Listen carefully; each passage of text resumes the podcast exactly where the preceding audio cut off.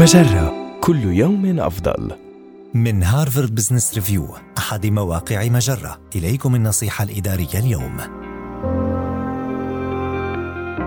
تحدثي عن انتكاستك المهنية. ربما لم تحصلي على الوظيفة أو الترقية التي كنت تريدينها أو لم يسر عرضك التقديمي على ما يرام أو قوبلت كلمتك الترويجية بالرفض. ونحن لا نتحدث عادة عن إخفاقاتنا. ولكن البوح بانتكاساتنا يمكن أن يساعدنا في واقع الأمر على إعادة تنظيم شؤوننا والحصول على الدعم الذي نحتاجه لاستعادة الثقة في أنفسنا واستعادة السيطرة على مسيرتنا المهنية. ابدأي بالتعبير عن مشاعرك. فأنت تستحقين الوقت والمساحة الكافيتين لمعالجتها. نفسي عن آلامك واعتبري ذلك جزءا من قائمة مهماتك. ولكن خصصي لهذا الأمر وقتا محددا بصرامة.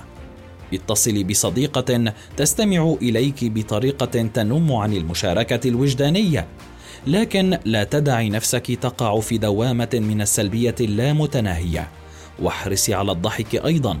فالضحك يساعد على تخفيف حدة التوتر. واكتبي قائمة بالخطوات التالية المحتملة.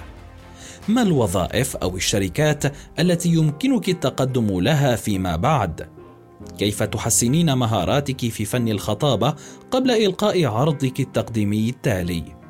ما الأفكار التي يمكنك أن تدمجيها في عرضك التقديمي التالي؟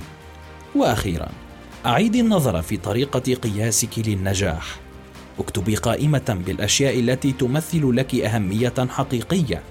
إذ يجب أن يتوافق تعريفك للنجاح مع قيمك في نهاية المطاف.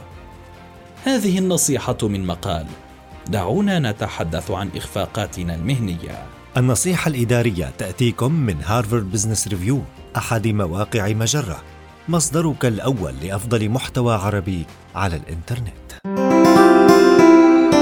مجرة كل يوم أفضل.